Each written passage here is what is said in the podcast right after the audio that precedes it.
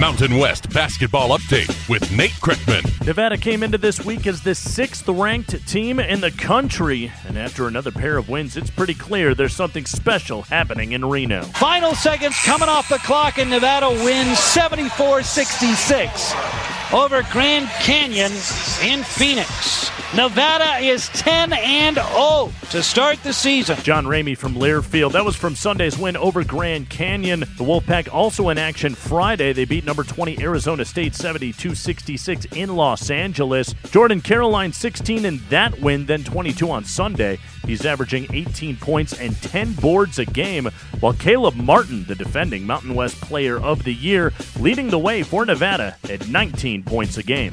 Saturday, it was Colorado State coming back to knock off Sam Houston State at Moby Arena. Manza for three, cannot answer.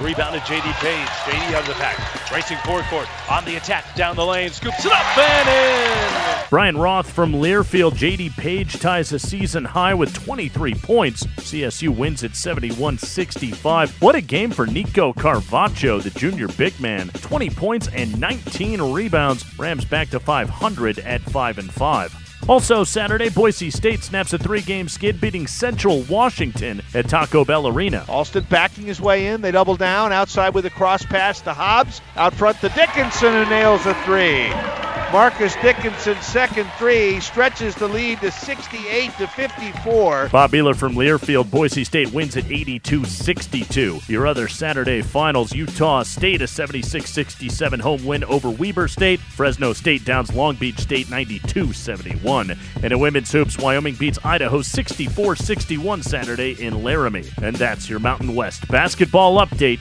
I'm Nate Kreckman.